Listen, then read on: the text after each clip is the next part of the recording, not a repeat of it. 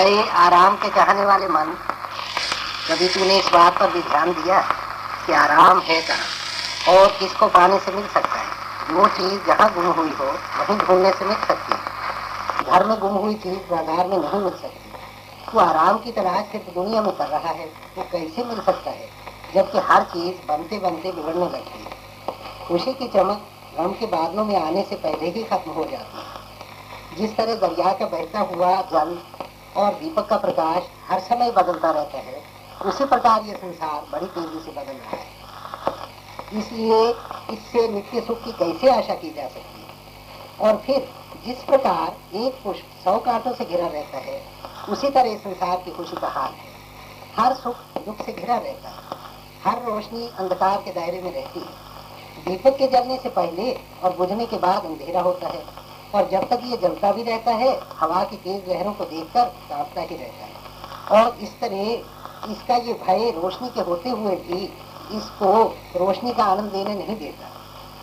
ये दीपक जलते हुए भी बुझे हुए दीपक से कम अंधेरा नहीं होता। ओस की बूंद पुष्प की पत्ती पर बैठी हुई हंसने से पहले ही रोना शुरू कर देती है। क्योंकि हवा की सरसराहट पुष्प की पत्तियों से टकराकर उस पर ज़ाहिर कर देती है कि वो उसे वहाँ रहने न देगी। और वो फूल पर होती हुई भी कांटों के स्वप्न देखने लगती। वो फूल को छोड़ना नहीं चाहती, लेकिन हवा का ये फैसला है कि वो उसको पुष्प से गिराकर ही रहेगी। इस तरह उसकी खुशी गम में बदल जाती है। मनुष्य जीने का आनंद नहीं लेता। जब तक जीता है, मौत से डरता है, और जब मरने लगता है, तब जीने की इच्छा करता है। गोया हर समय प्रतिकूल अवस्था में जीता है। हाँ जो मनुष्य संसार में कमल के फूल के समान या चलती हुई हवा के समान रह सकता है कि जिसका संबंध तो सबसे हो। पर बंधन किसी से न हो तो वो ज़रूर इस भय से मुक्त हो सकता है। लेकिन ऐसा तभी हो सकता है कि जब उससे संबंध जुड़ जाए कि जिसको पाने के लिए मनुष्य अपनी स्वाभाविक इच्छा से बेचैन है। परवाना दीपक के लिए बना है और बुलबुल पुष्प के लिए।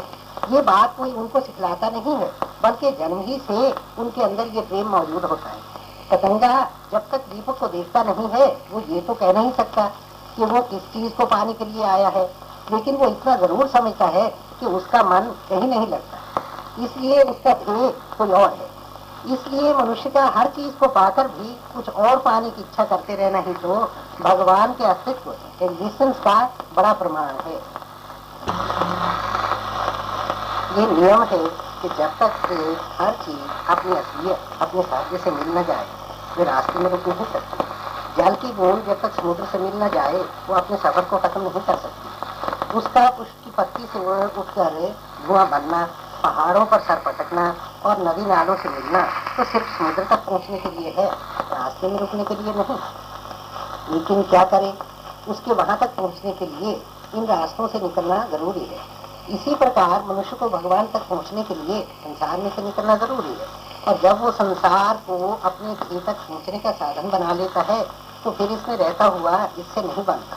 बल्कि हर चीज़ से अपने प्रेम और विश्वास को बढ़ाता हुआ आगे बढ़ा ही चला जाता है। पहले दुनिया के चित्र को देखकर उसके बनाने वाले का ध्यान करता है, और फिर इसके भयानक रूप को देखकर प्रभु दर्शन के सुख की इच्छा करता है। और जो सुख इसमें मिलता भी है, उससे भी उसी को धन्यवाद देता है। और इस तरह कदम कदम पर उसको याद करता हुआ आगे बढ़ा ही चला जाता है। एकदम भी दिल से दूर न होने दे दूर से जो इस जहाँ में तेरा सहारा सफ़र में है। ज़िंदगी का वक्त बहुत ही कम है, गुजरा हुआ वक्त जाता रहा है, और जो आया नहीं, वो हाथ में नहीं, जो सामने है, वो बीता जा रहा है। मनुष्य वर्तमान में जीता है, और वर्तमान सामने आते आते ही गुजर जाता है।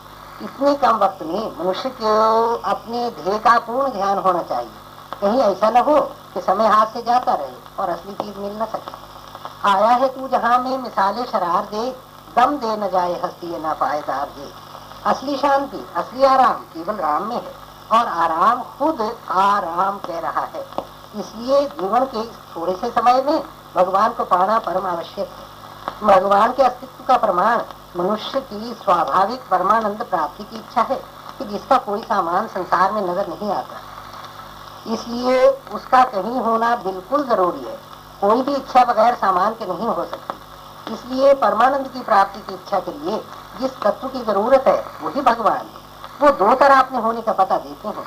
या तो मनुष्य की असंभव बातों को पूरा करके, या उसके इरादों को तोड़कर।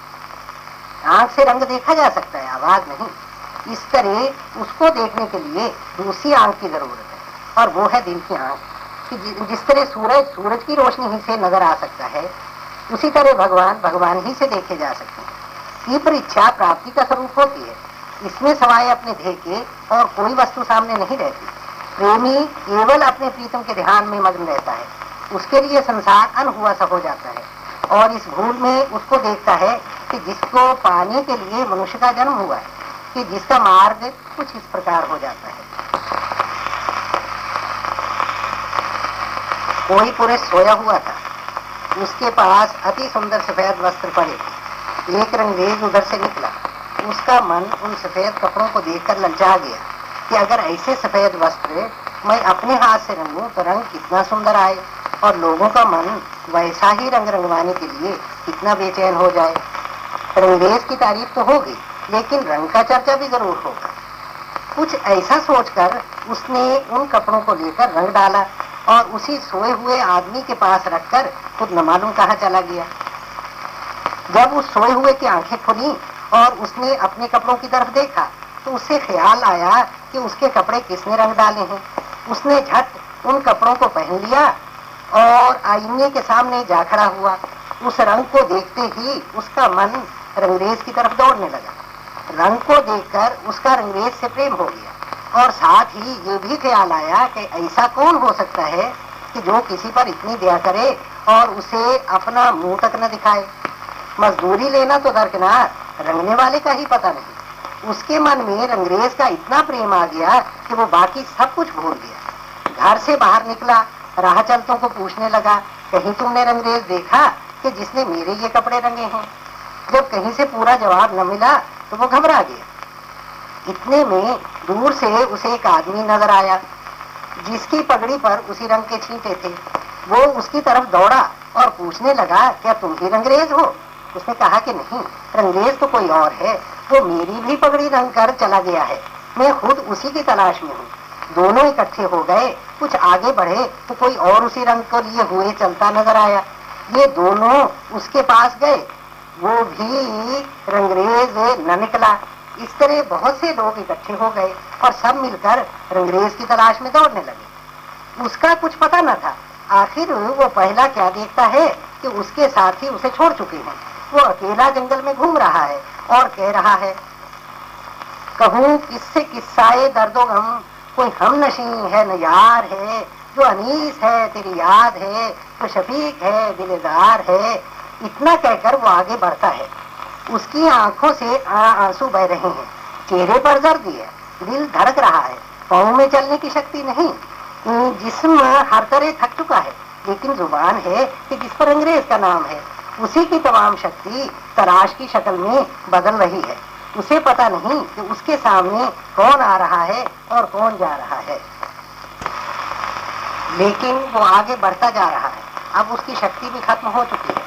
पाँव आगे नहीं बढ़ रहे। आँखें देखने का काम नहीं कर रही। ज़ुबान बंद हो गई है और वो बेहोश होकर गिर जाता है। वो सबको भूल जाता है। उसे अपना भी पता नहीं रहता। इतने में क्या देखता है कि उसकी आँख खुल रही है। उसे होश आ रहा है। कोई पंखा कर रहा है। और उसकी बेहोशी को दूर कर रहा है। इसकी नज़र पंखा करने वाले के हाथों की तरफ़ जाती है और उसके हाथों का रंग देखती है। उसे शक होता है, कहीं यही तो रंगरेज नहीं। ये झट उस हाथ को पकड़ लेता है। आखिर तुम कौन हो? कोई नहीं, मैं तुम्हें बेहोश देखकर पंखा कर रहा था। लेकिन तुम्हारे हाथ क्यों रंगे हैं? सच बताओ तुम कौन हो? रंगरेज चुप हो जाता है वो उसे और मजबूती से पकड़ लेता है। उसे कहना पड़ता है कि वो वही रंगरेज है। ये उसको पूछने लगता है आखिर आपने मेरे कपड़े क्यों रंगे? दूसरे बगैर इवज लिए आप छुप क्यों गए? तीसरे जब मैं ढूंढ रहा था और पुकार रहा था, आप सामने क्यों ना आए? और चौथे, जब मैं बेहोश होकर गिर गया, आपने आकर मुझे क्यों उठा लिया? अंग्रेज़ ने कहा, तुम्हारे कपड़े इतने अच्छे थे, मेरा दिल उनको रंगने को चाहने लगा। मेरा रंग रंग कर उन कपड़ों को वहाँ छोड़ देना ही सबसे बड़ा इवज है। मेरे छुपने का कारण ये था कि जब तुम उन कपड़ों को पहनकर इधर उधर दौड़ते थे तो मुझे बहुत अच्छे लगते थे। और लोग तुम्हारे इस रंग को देखकर ऐसा ही रंग रंगवाने की इच्छा करते थे। तुम्हारे पुकारने पर जो मैं चुप था, उसका मतलब तुम्हारे प्रेम को बढ़ाना था और तुम्हें अपने नाम का सुख देना था। जब तुम बेहोश होकर गिर गए तो मुझे आकर तुम्हें उठाना ही पड़ा। इसलिए कि मेरे इन कपड़ों का रंग खराब न हो जाए कि जिन्हें रंग कर मैं तुम्हें दे आया था। और तुम्हें होश में लाने का मतलब ये है कि जिसके ध्यान में तुम बेहोश होकर गिर गए थे, उसी को देखकर तुम होश में आओ। अब अंग्रेज़ रंग और उस रंग से रंगा हुआ तीनों एक साथ है, ये आनंद बयान से बाहर है, ये जिज्ञासा की अंतिम सीढ़ी जब मनुष्य प्रभु के प्रेम से रंगा जाता है, वो संसार को छोड़ता नहीं, बल्कि अपनी दुनिया को और सुंदर रंग देने लगता है। वो अपने दुख और सुख को अपने प्रभु की इच्छा समझकर खुश रहता है और शिकायत नहीं करता। वो अपनी शक्ति प्रभु सेवा में खर्च करता है। जो कुछ नतीजे में मिलता है, उसको उसका प्रसाद ख्याल करता है। अपनी मौजूदा अवस्था में संतुष्ट रहता है। जो प्रभु इच्छा से तब्दीली आती है, उसको अपनी तरक्की ख्याल करता है। जीवन और मृत्यु दोनों को एक ही मानता है। पुष्प और कांटे को एक ही बीज से निकला देखता है। सुख में सुख को देखता है और दुख में भी सुख को देखता है। ईश्वर और मृत्यु को याद रखता है। अपनी भलाई और दूसरे की बुराई को भूलने की कोशिश करता है और प्रभु के सौंदर्य को देखकर उसमें मग्न हो जाता है। प्रेम में जीता है, प्रेम में मरता है। इस तरह जीवन और मृत्यु के रहस्य को समझकर नित्य मुक्त हो जाता है। ओम शांति शांति शांति। मैं आपको क्या संदेश दूँ? संदेश कोई नया नहीं होता।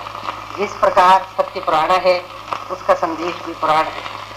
हाँ इतना ज़रूर है कि मैं आपको आपके जीवन साथी की याद दिलाना चाहता हूँ। जो नित्य आपके साथ है, आपसे कभी भी दूर नहीं। भूल में चीज़ पास होती हुई भी दूर दिखती है, और जब उसकी याद आती है तो हम कहते हैं कि वो मिल गई मिली तो नहीं। इसका कारण ये कि वो कभी दूर नहीं हुई थी। तो मतलब ये हुआ कि नित्य प्राप्त की प्राप्ति है। प्रभु नित्य हमारे साथ हैं। हम भूल जाते हैं। हम संसार की उलझनों में लग जाते हैं। संसार के प्रलोभनों का अपना मन दे देते हैं, हम भूल जाते हैं कि कोई जीवन साथी हमारे साथ है। हम संसार में जिस सुख के लिए दौड़ते हैं, उस सुख का केंद्र, उस सुख का समंदर हमारे अंदर लहराता है, लेकिन हम उसको भूल जाते हैं। और भूलने के कारण हम संसार की ओर दौड़ते हैं। तो मैं आपको क्या संदेश दूँ? इतना ही कहना चाहता हूँ कि आप छोटे नहीं, आप महान हैं, आप जल की बूंद नहीं, समुद्र आपके साथ है, आप किरण नहीं सूर्य आपके साथ है। आप एक छोटे से दिखने वाले ये छोटे से शरीर नहीं बल्कि महान तेज बल शक्ति आपके साथ। जब उस तत्व का विश्वास हमारे अंदर आ जाता है तो हम एक जल की बूंद के समान होते हुए भी समुद्र से भिन्न नहीं रह, रहते। हमारे अंदर एक महान ताकत आ जाती है। हम संसार में प्रभु के अस्तित्व को मानकर अपना कार्य करते हैं और हर तरह शांत रहते हैं। कोई भय हमको डरा नहीं सकता।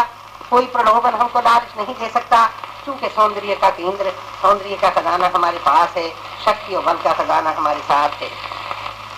हम जब केवल मेटीरियलिज्म की तरफ़ चलते हैं, संसार की ओर दौड़ते हैं, भगवान को छोड़ देते हैं तो हम ये समझते हैं कि दुनिया हमारे सामने है और हम एक छोटे से उसके अंदर, उस दुनिया के अंदर किसी वस्तु की खोज कर रहे हैं और वो है सुख की खोज। लेकिन जब हम अपना संबंध संसार से जोड़ते हैं उस आनंद के लिए, उस सुख के लिए तो हम इन खिलौनों में लगे हुए लगे तो रहते हैं, लेकिन पूर्ण आनंद को नहीं ले सकते। कुछ समय आता है कि संयोग के अंदर योग का पैगाम आता है। ये जल की बूंद जो पुष्प की पत्ती पर बैठी है, संतुष्ट नहीं रह सकती। हवा की लहरें आकर कहती हैं कि मैं तुझको यहाँ से गिरा दूँ। तो जिस समय भय हवा का पैदा होता है, वो जल की बूंद वहाँ थरथराती है और गिरने को तैयार होती है। संयोग में योग का भय पैदा हो जाता है। इसी प्रकार खिलौनों में खेलते हुए जब हम दुखी होते हैं तो हम अपनी माँ को पुकारते हैं। माता हमारी ओर दौड़ती है और आकर हमको प्यार देती है। जब उसका प्रेम, उसका प्यार हमको मिलता है, हम संतुष्ट हो जाते हैं और उसके पश्चात जब फिर खिलौनों से खेलते हैं तो हमारी आत्मा में इकबाल खुशी, सुख और हमको शांति मिलती है और हम निडर होकर इस संसार के अंदर अपना जीवन व्यतीत करते हैं। ये सच्ची आस्तिकता है।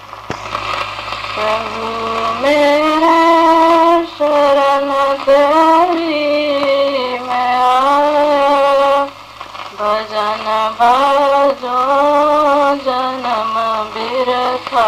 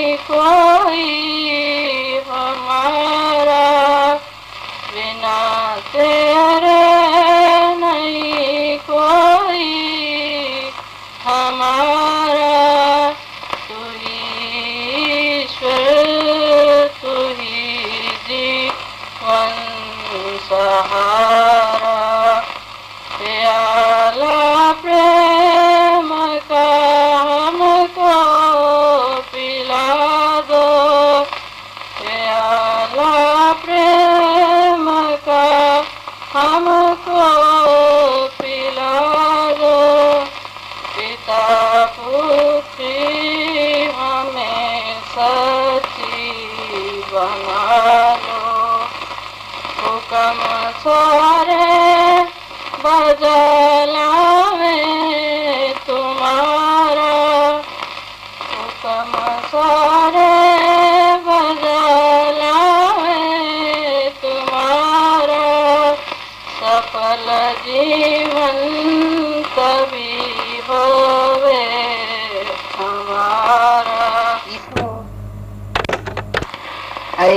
आराम के चाहने वाले मन, कभी तूने इस बात पर भी ध्यान दिया कि आराम है कहाँ? और किसको पाने से मिल सकता है? जो चीज़ जहाँ गुम हुई हो, वहीं ढूँढने से मिल सकती है। घर में गुम हुई चीज़ बाज़ार में नहीं मिल सकती। वो आराम की तलाश सिर्फ़ दुनिया में कर रहा है, वो कैसे मिल सकता है? जबकि हर चीज़ बनते बनते बिगड़ने लगती है। खुशी की चमक गम के बादलों में आने से पहले ही खत्म हो जाती है। जिस तरह दरिया का बहता हुआ जल और दीपक का प्रकाश हर समय बदलता रहता है। उसी प्रकार ये संसार बड़ी तेज़ी से बदल रहा है। इसलिए इससे नित्य सुख की कैसे आशा की जा सकती है? और फिर जिस प्रकार एक पुष्प सौ कांटों से घिरा रहता है, उसी तरह संसार की खुशी का हाल है। हर सुख दुख से घिरा रहता है। हर रोशनी अंधकार के दायरे में रहती है। दीपक के जलने से पहले और बुझने के बाद अंधेरा होता है। और जब तक ये जलता भी रहता है, हवा की तेज लहरों को देखकर कांपता ही रहता है। और इस तरह इसका ये भय रोशनी के होते हुए भी इसको रोशनी का आनंद देने नहीं देता। ये दीपक जलते हुए भी बुझे हुए दीपक से कम अंधेरा नहीं होता। ओस की बूंद पुष्प की पत्ती पर बैठी हुई हंसने से पहले ही रोना शुरू कर देती है।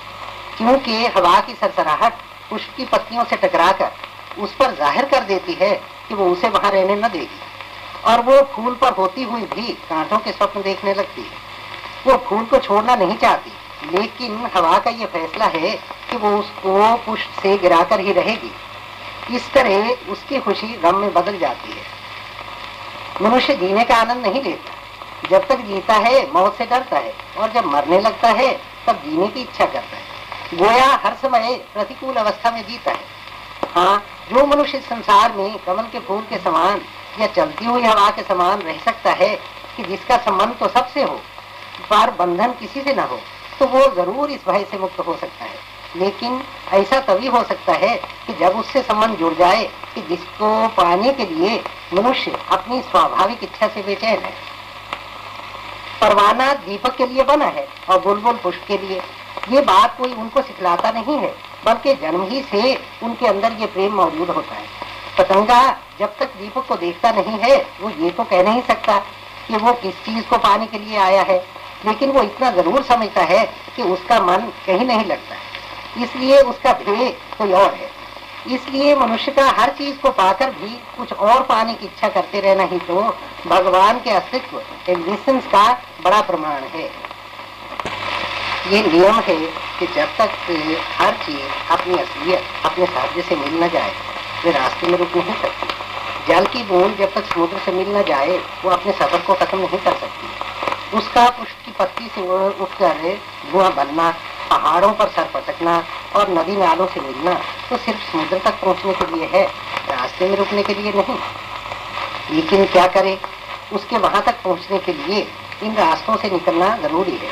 इसी प्रकार मनुष्य को भगवान तक पहुँचने के लिए संसार में से निकलना ज़रूरी है। और जब वो संसार को अपने ध्येय तक पहुँचने का साधन बना लेता है तो फिर इसमें रहता हुआ इससे नहीं बनता, बल्कि हर चीज़ से अपने प्रेम और विश्वास को बढ़ाता हुआ आगे बढ़ा ही चला जाता है। पहले दुनिया के चित्र को देखकर उसके बनाने वाले का ध्यान करता है, और फिर इसके भयानक रूप को देखकर प्रभु दर्शन के सुख की इच्छा करता है, और जो सुख इसमें मिलता भी है, उससे भी उसी को धन्यवाद देता है। और इस तरह कदम कदम पर उसको याद करता हुआ आगे बढ़ा ही चला जाता है। एकदम भी दिल से दूर न होने दे तू उसे, जो इस जहाँ में तेरा सहारा सफ़र में है। ज़िंदगी का वक्त बहुत ही कम है, गुजरा हुआ वक्त जाता रहा है, और जो आया नहीं, वो हाथ में नहीं, जो सामने है, वो बीता जा रहा है। मनुष्य वर्तमान में जीता है, और वर्तमान सामने आते आते ही गुजर जाता है। इतने कम वक्त में मनुष्य को अपने ध्येय का पूर्ण ध्यान होना चाहिए। कहीं ऐसा न हो कि समय हाथ से जाता रहे और असली चीज़ मिल न सके। आया है तू जहाँ में मिसाले शरार दे, दम दे न जाए हस्ती न पाएदार दे। असली शांति, असली आराम केवल राम में है और आराम खुद आराम कह रहा है। इसलिए जीवन के इस थोड़े से समय में भगवान को पाना परम आवश्यक है। भगवान के अस्तित्व का प्रमाण मनुष्य की स्वाभाविक परमानंद प्राप्ति की इच्छा है कि जिसका कोई सामान संसार में नज़र नहीं आता। इसलिए उसका कहीं होना बिल्कुल ज़रूरी है। कोई भी इच्छा बगैर सामान के नहीं हो सकती। इसलिए परमानंद की प्राप्ति की इच्छा के लिए जिस तत्व की ज़रूरत है, वही भगवान है। वो दो तरह अपने होने का पता देते हैं। या तो मनुष्य की असंभव बातों को पूरा करके, या उसके इरादों को तोड़कर। आँख से रंग देखा जा सकता है, आवाज़ नहीं। इस तरह उसको देखने के लिए दूसरी आँख की ज़रूरत है। और वो है दिल की आँख कि जिस तरह सूरज सूरज की रोशनी ही से नज़र आ सकता है, उसी तरह भगवान भगवान ही से देखे जा सकते हैं। तीव्र इच्छा प्राप्ति का स्वरूप होती है। इसमें सवाए अपने ध्येय के और कोई वस्तु सामने नहीं रहती। प्रेमी केवल अपने प्रीतम के ध्यान में मग्न रहता है। उसके लिए संसार अन हुआ सा हो जाता है। और इस भूल में उसको देखता है कि जिसको पाने के लिए मनुष्य का जन्म हुआ है। कि जिसका मार्ग कुछ इस प्रकार हो जाता है। कोई पुरुष सोया हुआ था। उसके पास अति सुंदर सफ़ेद वस्त्र पड़े थे। एक रंगरेज उधर से निकला। उसका मन उन सफ़ेद कपड़ों को देखकर ललचा गया कि अगर ऐसे सफ़ेद वस्त्र मैं अपने हाथ से रंगूं तो रंग कितना सुंदर आए और लोगों का मन वैसा ही रंग रंगवाने के लिए कितना बेचैन हो जाए। रंगरेज की तारीफ़ तो होगी, लेकिन रंग का चर्चा भी ज़रूर होगा। कुछ ऐसा सोचकर उसने उन कपड़ों को लेकर रंग डाला और उसी सोए हुए आदमी के पास रखकर खुद न मालूम कहा चला गया। जब उस सोए हुए की आँखें खुली और उसने अपने कपड़ों की तरफ़ देखा तो उससे ख्याल आया कि उसके कपड़े किसने रंग डाले हैं। उसने झट उन कपड़ों को पहन लिया और आईने के सामने जा खड़ा हुआ। उस रंग को देखते ही उसका मन रंगरेज की तरफ़ दौड़ने लगा। रंग को देखकर उसका रंगरेज से प्रेम हो गया। और साथ ही ये भी ख्याल आया कि ऐसा कौन हो सकता है कि जो किसी पर इतनी दया करे और उसे अपना मुँह तक न दिखाए? मजदूरी लेना तो दरकिनार रंगने वाले का ही पता नहीं। उसके मन में रंगरेज का इतना प्रेम आ गया कि वो बाकी सब कुछ भूल गया। घर से बाहर निकला, राह चलतों को पूछने लगा, कहीं तुमने रंगरेज देखा कि जिसने मेरे ये कपड़े रंगे हैं? जब कहीं से पूरा जवाब न मिला तो वो घबरा गया। इतने में दूर से उसे एक आदमी नज़र आया, जिसकी पगड़ी पर उसी रंग के छींटे थे। वो उसकी तरफ़ दौड़ा और पूछने लगा, क्या तुम भी रंगरेज हो? उसने कहा कि नहीं, रंगरेज तो कोई और है। वो मेरी भी पगड़ी रंग कर चला गया है। मैं खुद उसी की तलाश में हूँ। दोनों इकट्ठे हो गए, कुछ आगे बढ़े तो कोई और उसी रंग को लिए हुए चलता नज़र आया। ये दोनों उसके पास गए वो भी रंगरेज न निकला।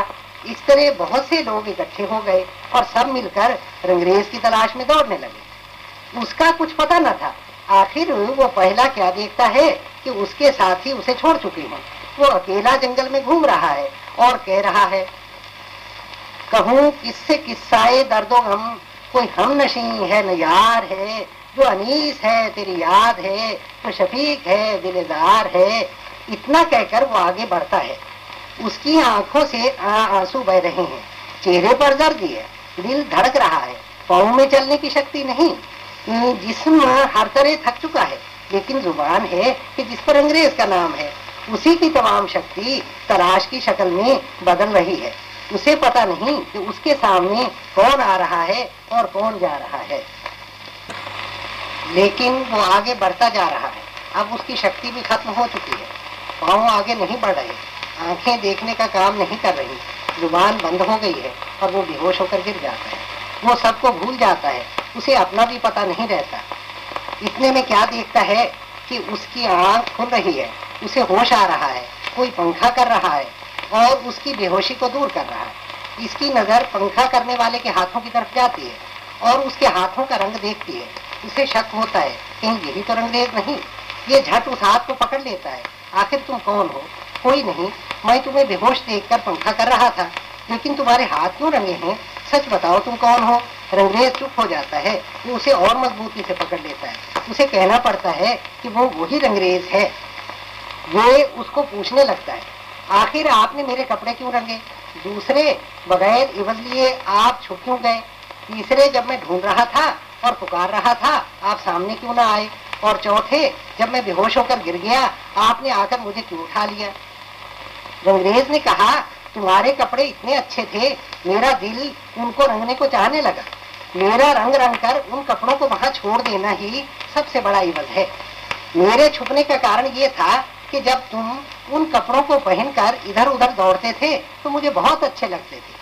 और लोग तुम्हारे इस रंग को देखकर ऐसा ही रंग रंगवाने की इच्छा करते थे। तुम्हारे पुकारने पर जो मैं चुप था, उसका मतलब तुम्हारे प्रेम को बढ़ाना था और तुम्हें अपने नाम का सुख देना था। जब तुम बेहोश होकर गिर गए तो मुझे आकर तुम्हें उठाना ही पड़ा। इसलिए कि मेरे इन कपड़ों का रंग खराब न हो जाए कि जिन्हें रंग कर मैं तुम्हें दे आया था। और तुम्हें होश में लाने का मतलब ये है कि जिसके ध्यान में तुम बेहोश होकर गिर गए थे, उसी को देखकर तुम होश में आओ। अब अंग्रेज़ रंग और उस रंग से रंगा हुआ तीनों एक साथ हैं। ये आनंद बयान से बाहर है। ये जिज्ञासा की अंतिम सीढ़ी है। जब मनुष्य प्रभु के प्रेम से रंगा जाता है, वो संसार को छोड़ता नहीं, बल्कि अपनी दुनिया को और सुंदर रंग देने लगता है। वो अपने दुख और सुख को अपने प्रभु की इच्छा समझकर खुश रहता है और शिकायत नहीं करता। वो अपनी शक्ति प्रभु सेवा में खर्च करता है। जो कुछ नतीजे में मिलता है, उसको उसका प्रसाद ख्याल करता है। अपनी मौजूदा अवस्था में संतुष्ट रहता है। जो प्रभु इच्छा से तब्दीली आती है, उसको अपनी तरक्की ख्याल करता है। जीवन और मृत्यु दोनों को एक ही मानता है। पुष्प और कांटे को एक ही बीज से निकला देखता है। सुख में सुख को देखता है और दुख में भी सुख को देखता है। ईश्वर और मृत्यु को याद रखता है। अपनी भलाई और दूसरे की बुराई को भूलने की कोशिश करता है और प्रभु के सौंदर्य को देखकर उसमें मग्न हो जाता है। प्रेम में जीता है प्रेम में मरता है। इस तरह जीवन और मृत्यु के रहस्य को समझकर नित्य मुक्त हो जाता है। ओम शांति शांति शांति। मैं आपको क्या संदेश दूँ? संदेश कोई नया नहीं होता। जिस प्रकार सत्य पुराना है, उसका संदेश भी पुराना है। हाँ इतना ज़रूर है कि मैं आपको आपके जीवन साथी की याद दिलाना चाहता हूँ। जो नित्य आपके साथ है, आपसे कभी भी दूर नहीं। भूल में चीज़ पास होती हुई भी दूर दिखती है, और जब उसकी याद आती है तो हम कहते हैं कि वो मिल गई। मिली तो नहीं, इसका कारण ये कि वो कभी दूर नहीं हुई थी। तो मतलब ये हुआ कि नित्य प्राप्त की प्राप्ति है। प्रभु नित्य हमारे साथ हैं, हम भूल जाते हैं, हम संसार की उलझनों में लग जाते हैं, संसार के प्रलोभनों को अपना मन दे देते हैं, हम भूल जाते हैं कि कोई जीवन साथी हमारे साथ है।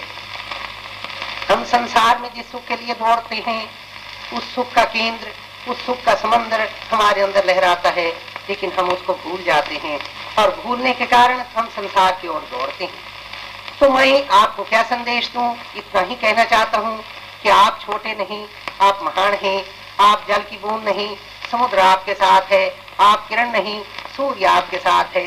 आप एक छोटे से दिखने वाले, ये छोटे से शरीर नहीं, बल्कि महान तेज बल शक्ति आपके साथ।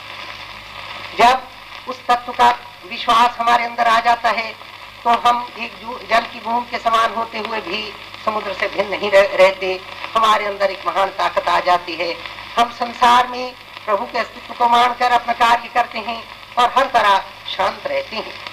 कोई भय हमको डरा नहीं सकता, कोई प्रलोभन हमको लालच नहीं दे सकता, क्योंकि सौंदर्य का केंद्र सौंदर्य का खजाना हमारे पास है शक्ति और बल का खजाना हमारे साथ है। हम जब केवल मेटीरियलिज्म की तरफ़ चलते हैं, संसार की ओर दौड़ते हैं, भगवान को छोड़ देते हैं तो हम ये समझते हैं कि दुनिया हमारे सामने है और हम एक छोटे से उसके अंदर, उस दुनिया के अंदर किसी वस्तु की खोज कर रहे हैं और वो है सुख की खोज। लेकिन जब हम अपना संबंध संसार से जोड़ते हैं, उस आनंद के लिए, उस सुख के लिए तो हम इन खिलौनों में लगे हुए, लगे तो रहते हैं, लेकिन पूर्ण आनंद को नहीं ले सकते। कुछ समय आता है कि संयोग के अंदर योग का पैगाम आता है। ये जल की बूंद जो पुष्प की पत्ती पर बैठी है, संतुष्ट नहीं रह सकती। हवा की लहरें आकर कहती हैं कि मैं तुझको यहाँ से गिरा दूँ। तो जिस समय भय हवा का पैदा होता है, वो जल की बूंद वहाँ थरथराती है और गिरने को तैयार होती है। संयोग में योग का भय पैदा हो जाता है। इसी प्रकार खिलौनों में खेलते हुए जब हम दुखी होते हैं तो हम अपनी माँ को पुकारते हैं माता हमारी ओर दौड़ती है और आकर हमको प्यार देती है। जब उसका प्रेम, उसका प्यार हमको मिलता है, हम संतुष्ट हो जाते हैं और उसके पश्चात जब फिर खिलौनों से खेलते हैं तो हमारी आत्मा में इकबाल खुशी, सुख और हमको शांति मिलती है और हम निडर होकर इस संसार के अंदर अपना जीवन व्यतीत करते हैं। ये सच्ची आस्तिकता है।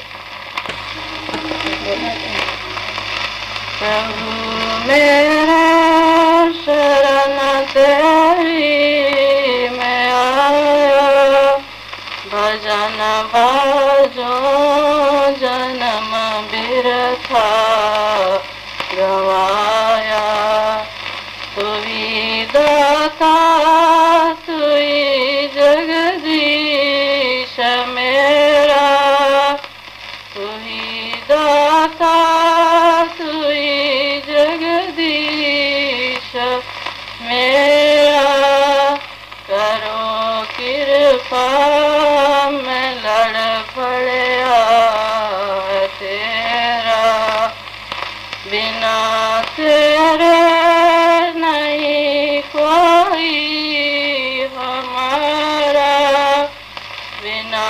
तेरे